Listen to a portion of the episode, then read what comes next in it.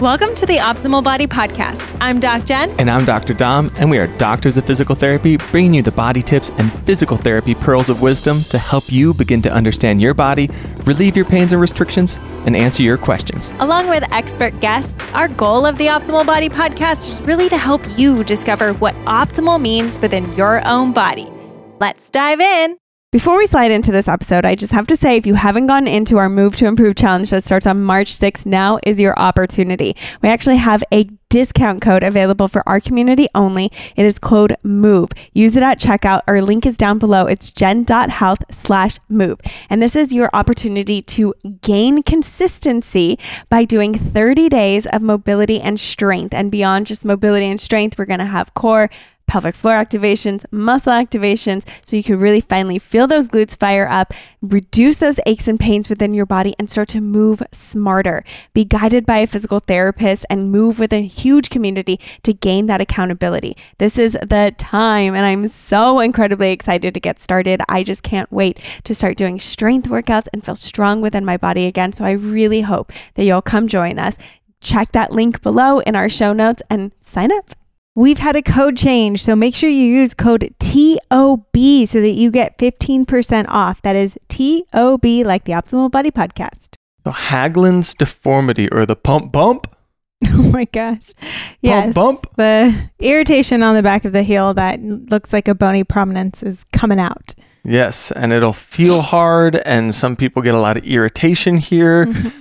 And we really want to dive into what it is, why this might happen, who it happens in, and then, of course, really what to do about it. So, this Haglund's deformity or pump bump is essentially a bony ossification or Yeah, what, what's bony just growth. like a bony growth Yeah. right where our calf and Achilles tendon attaches into our calcaneus or our mm-hmm. heel. Mm-hmm.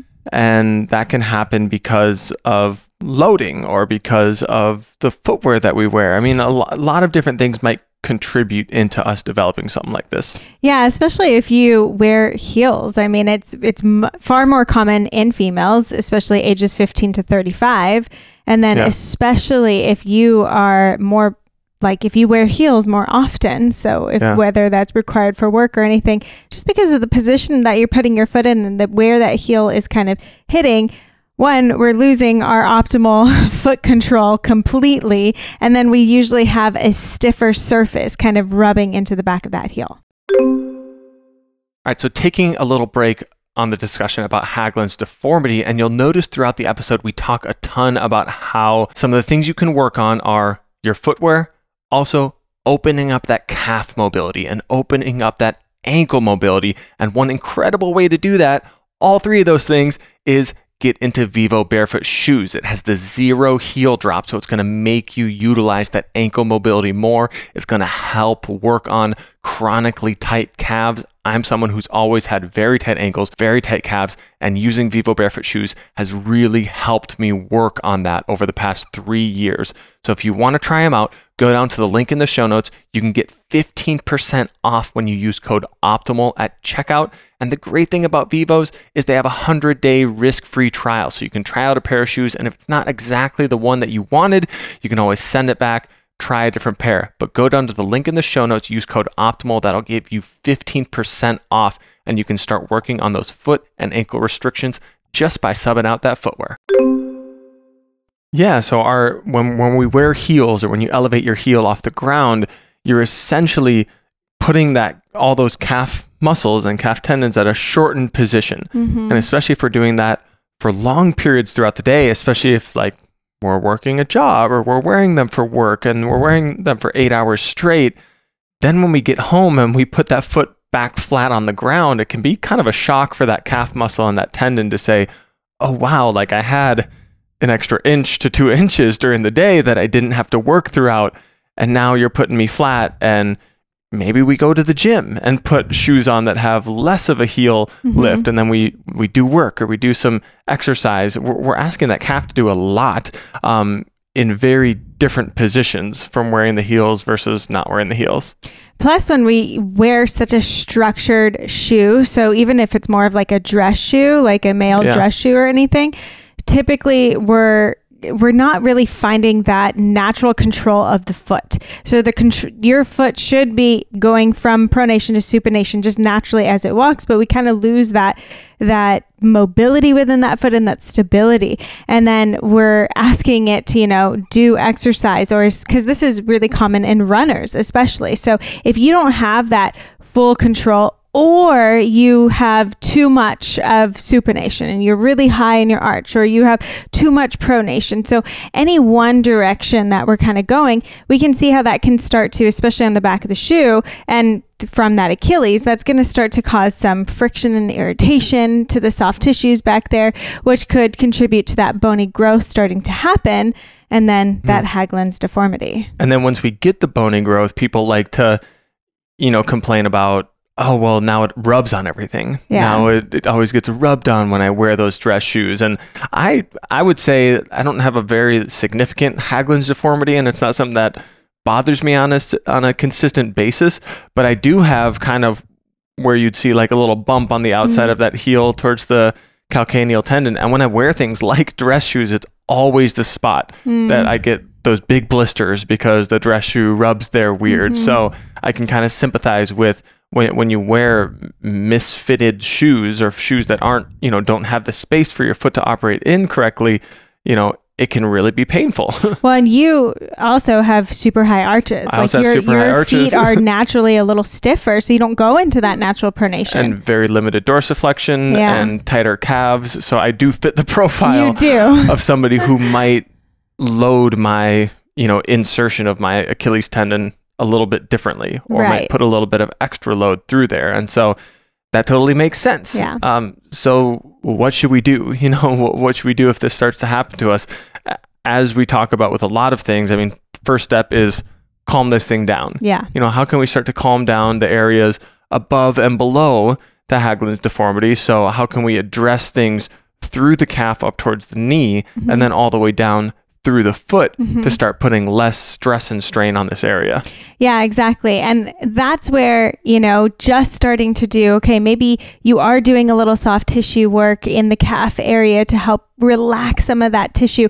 Because what we also see, obviously, from Haglund's deformity, and you kind of said it, you know, reduce dorsiflexion range of motion. So reduce that ability to pull the toes back toward your shin can contribute to having some tightness through that calf and tightness through that Achilles tendon, yeah. which just that tightness alone can cause some irritation and rubbing. So we definitely want to start to open up that mobility through that soleus. So kind of underneath that main calf muscle and then up into our calf. So maybe doing some soft tissue work there, going into some stretches and as long as we're not having pain because even a stretch can cause mm. some irritation yeah. down into that Haglund's deformity. So even if it's just soft tissue, at least going into as tolerable of a stretch that you can do.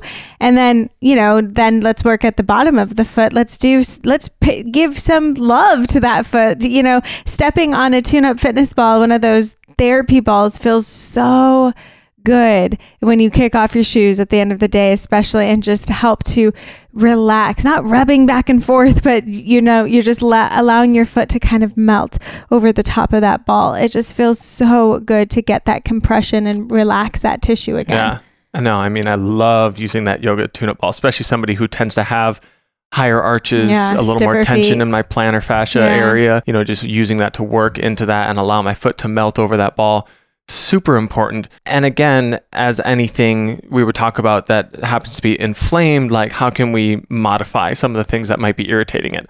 How can we maybe modify some of the footwear we've been wearing? Like yeah. if we're wearing heels or if we're wearing very stiff, tight toed and tight heeled dress shoes that are irritating this, how can we change that up a little bit? So, I mean, sometimes what I would do when I was going to school um, because I always wore dress shoes and I had some that I knew would irritate my feet more than others. Mm. I would mm. literally wear like thick wool socks mm. just so that I would prevent too much rubbing in that area mm-hmm. to, you know, prevent any sort of blisters and any sort of irritation in the area.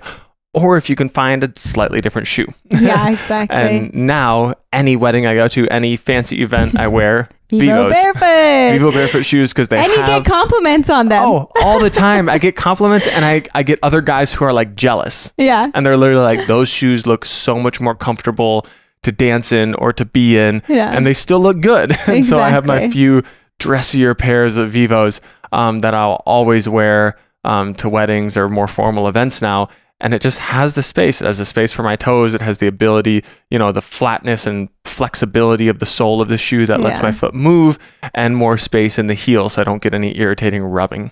And I will say, as a woman, I don't wear Vivo barefoot shoes typically to weddings. But you pay for it. no, but I what I do is I only wear the heels through the ceremony. Yeah. So maybe we get our photo and I wear my heels through the Yeah, ceremony the and then I photo. always switch into my sandals.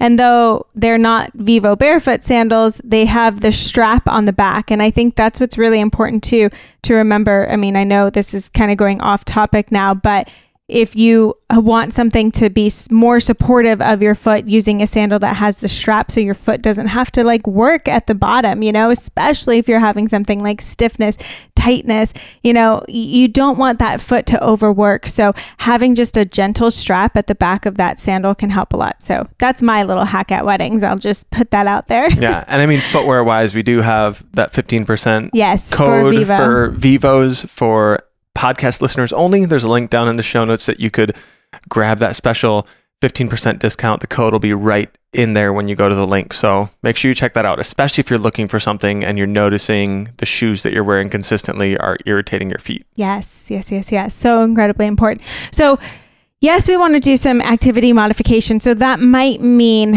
for a little bit, maybe you are taking some time off of your runs or you're doing something a little bit different. Maybe you're doing backwards walking or you're trying to Getting a switch up. Yeah, you're getting on a bike, you're getting on Using an a rower. elliptical. Yeah. getting in the pool. Exactly. So, how can you at least modify while you're still doing exercise? So, I think that's what's also important is that, yes, we might say, okay, for this moment, we're not going to be running, which I know for runners can be really hard to take time off of. We understand.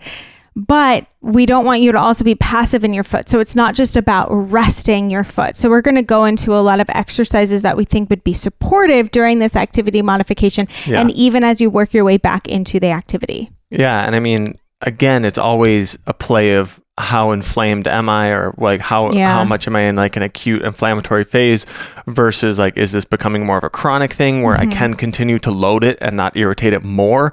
So you you kind of always have to play with that. And if you're in a, a very inflamed state, I I saw one place that it said like you might need to just take some overall rest to like get that inflammation to come down, but in our opinion, there's always something that you can be doing, like Yeah. riding a bike or getting in a pool is a very low barrier, very low um, load that you'll be putting through that, and Mhm. chance of irritating it more. But also while you're doing some of these exercises more, um, and we always want to bring up a little bit of you know, what about surgery or what about other options Steroid for shots. you know or- steroid yeah. shots to get that to calm down steroid shots uh, it, actually this is one area that people said you do not want to be using steroids or corticosteroid shots Yes. especially because the calf is so prone to rupture as a larger muscle Yeah. especially as we're you know getting into our 20s or 30s and steroid shots are something that can cause the degradation or degeneration of tendinous Mhm. junctures or you know musculotendinous junctures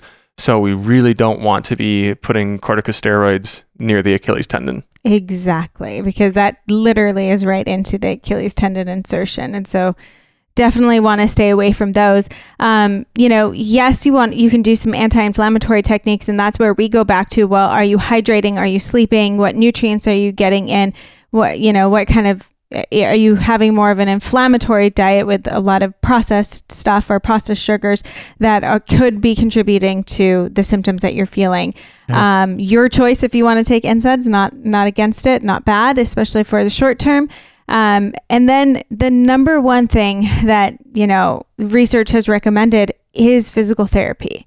So Yeah. beyond any kind of surgery, you know, there it- it's just you have to at least give PT six months before you really are like, okay, this isn't working for me. I should go into surgery. yeah that's what the, the recommendations that we found said is like intensive physical therapy and adherence to that for six months Yeah. before they would even consider recommending any sort of surgery and even in the studies that we saw that compared people who did get surgery versus people who did six months of therapy and then had the option to do surgery if that didn't work um, there weren't there wasn't much difference um, in, in the groups and even the people who had surgery there was a significant amount of people who continued to have significant pain or Yeah. complications um, and still needed to do intensive six months of, of therapy afterwards. A- And that's what people don't understand, even after you have surgery. It's not the fix. You're going to need to recover from the surgery Yeah. and you're going to likely have an intensive physical therapy or rehab program that you're going to need to get into after the surgery anyway. Yes, exactly. So why not let's start and let's get intensive and serious about actually doing the work now because there was the studies that also showed, you know, those who did the work and then still had the option for surgery, most of them did not opt Yeah. for surgery after because they felt so much better and symptoms resolved within those 6 months of physical therapy work. So what does that mean, right? What does physical therapy then entail? I mean, the first thing that I think, as we mentioned, we got to work the ankle, and Mhm. we we ha- likely will see limited dorsiflexion or extra tension in the calf, and so we have those two big main calf muscles: the soleus, which connects into the heel, and then the lower leg, and the gastrocnemius, which attaches into the heel, and then comes all the way up and attaches into our lower thigh above the knee. Mm-hmm. So two different stretches we can do is kind of the wall calf stretch where you have the knee straight in one case and then the knee slightly flexed or flexed in the other case and that's going to help us stretch gastrocnemius and soleus. And some things we really want to be paying attention to is are we keeping our foot in line with our leg? You don't want to be letting your foot kind of collapse or turn inward because then we're kind of compensating away from actually stretching those muscles but really getting into that and holding it and breathing into it for minimum of a minute, if not more. Yeah, that's what we really recommend. 30 seconds, 10 seconds. It's just not really it's not really doing enough, but you also want to make sure that you're especially because you're coming from where there's so much tension already built up, you know, around the Achilles tendon.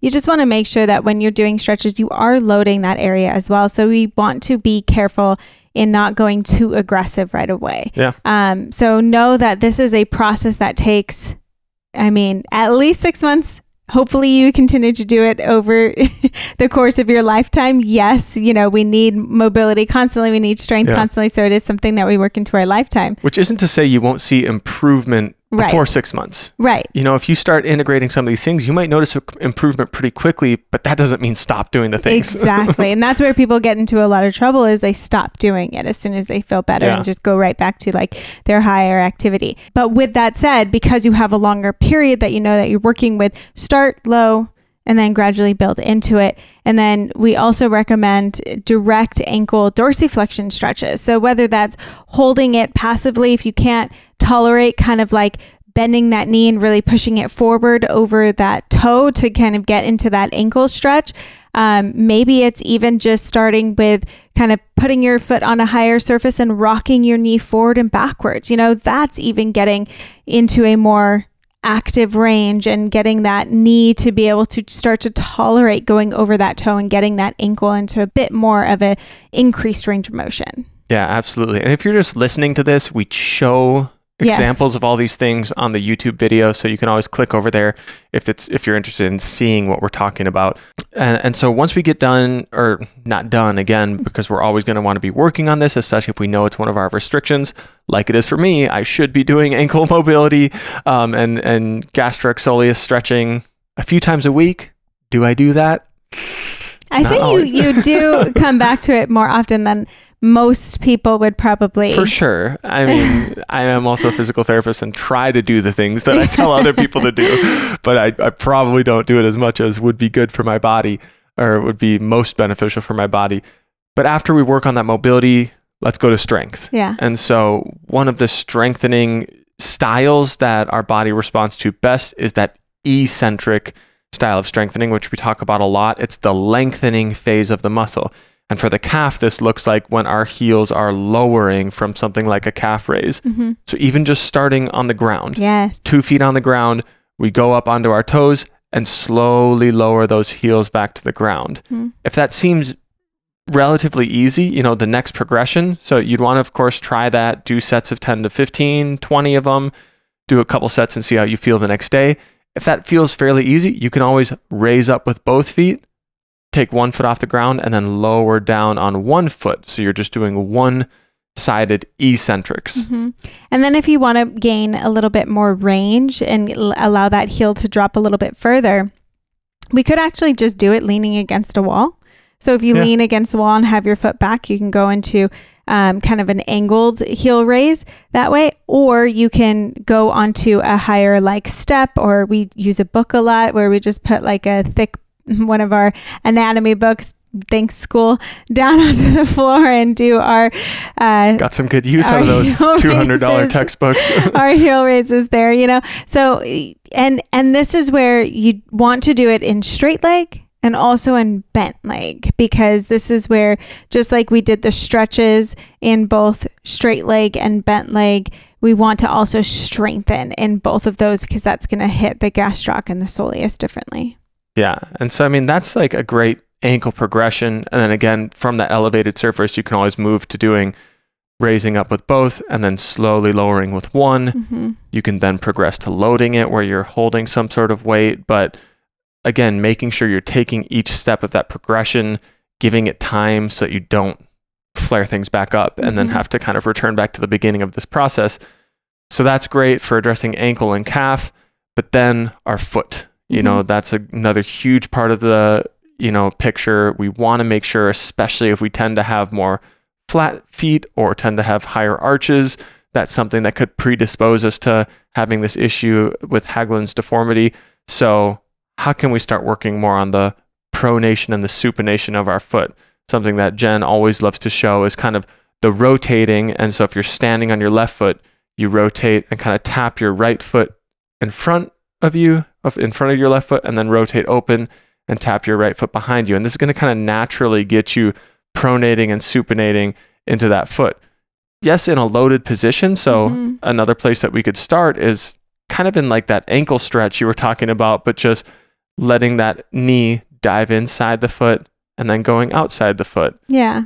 I mean, you can even start, you know, with basic strengthening exercises for those muscles as well by using a, a band and kind of coming in and and co- going out nice and slow and going both directions. That's something that's very typical. You'd probably see in physical Yeah, therapy Where clinics. doing like ankle inversion, eversion. yeah, and that's really just trying to get that increased range of motion under control with gaining strength. But we always want to make sure that we're loading something. So we don't want to stick to just those therapy, um, you know, resistance bands type exercises for too long. Yeah. And then the toes. Yes. You know, if if our toes haven't been getting as much movement as they should, again, lack of mobility in our toes can cause increased tension in our plantar fascia and all the way up that posterior chain. and our muscles chain. just won't like work the same because if our muscles from our toes connect into the bottom of your foot, well, if you can't spread your toes, we're not activating the bottom of the foot very Exactly. well. So that of course is going to play a role in how we're loading and how we're putting our foot down, especially if you like to run or do any activity, you know, that's kind of going to require a lot of foot strength. So getting those toes separated and being able to actively separate those toes so incredibly crucial. Yeah. And then finally, kind of putting some of this stuff together. But one of our favorite things to go to for anything lower extremity related is like the six way reaches where you're Mhm. standing on one foot, tapping your foot to the side, front, back, crossing over and tapping on the other side of you. And then kind of doing that rotation where you rotate, tap the foot in front, and rotate and tap the foot behind you. Again, we just tried explaining a bunch of exercises to I people who are probably listening. So if you have any i- or if you have any interest in what these look like and want to try them out, go check out the YouTube. But the basic premise is calm that heel down, Yeah. try and build some mobility in both your ankle, your calf muscles, and your foot, and then start building up that strength, starting from the easiest progressions, moving into something more functional. And I will say, I'll just, you know, a lot of these exercises start to repeat every single time that we talk about some kind of foot injury because a lot of it comes back down to those foundational basics. Like it doesn't have to be very complicated as long as you continue to work on your foot ankle complex, it's going to improve. And if you want to know a little bit more about, you know, how to assess where your foot is particularly you know, restricted or make sure you don't get any of these or you, you help prevent it further down in the long run, whether that's plantar fasciitis, Haglund's deformity, any of these other issues, that's where we do have a barefoot mini course. And it just is a two week course that takes you through yeah. really quickly. You know, let's assess something on your foot ankle and let's give you an exercise and then along with that exercise you get resources that you get to learn and read from so that barefoot mini course really takes you just 10 minutes each day, two weeks. You get to learn a ton so you understand, oh, these are the exercises specific for my foot that I really need to be working on or I've been neglecting, you know, and yeah. it's just going to help to bring that awareness. What tools are most beneficial? What tools are not? What are, you know, what's a little bit of BS out there? And then what do I actually need to do to kind of help? And I just want to throw that out there because again, getting to know your own body and having that knowledge is so incredibly powerful. Thank you so much for sticking around and learning with us again. Of course, if you want to get a visual of what these exercises look like, I really highly recommend going to YouTube, subscribing to YouTube at DocJenFit. This is where you're going to see all of these podcast videos plus so much more uploaded so that you can actually see the exercise connected to what we're talking about. And each video is just a little bit shorter on these podcasts, but it gives you that idea of what are these exercises and how can I be adding them into my life. And we just appreciate appreciate you being here so much. Of course, we're going to drop all of the links below for Vivo Barefoot and for the Barefoot mini course. If you want to check any of them out, they will be linked below in the show notes.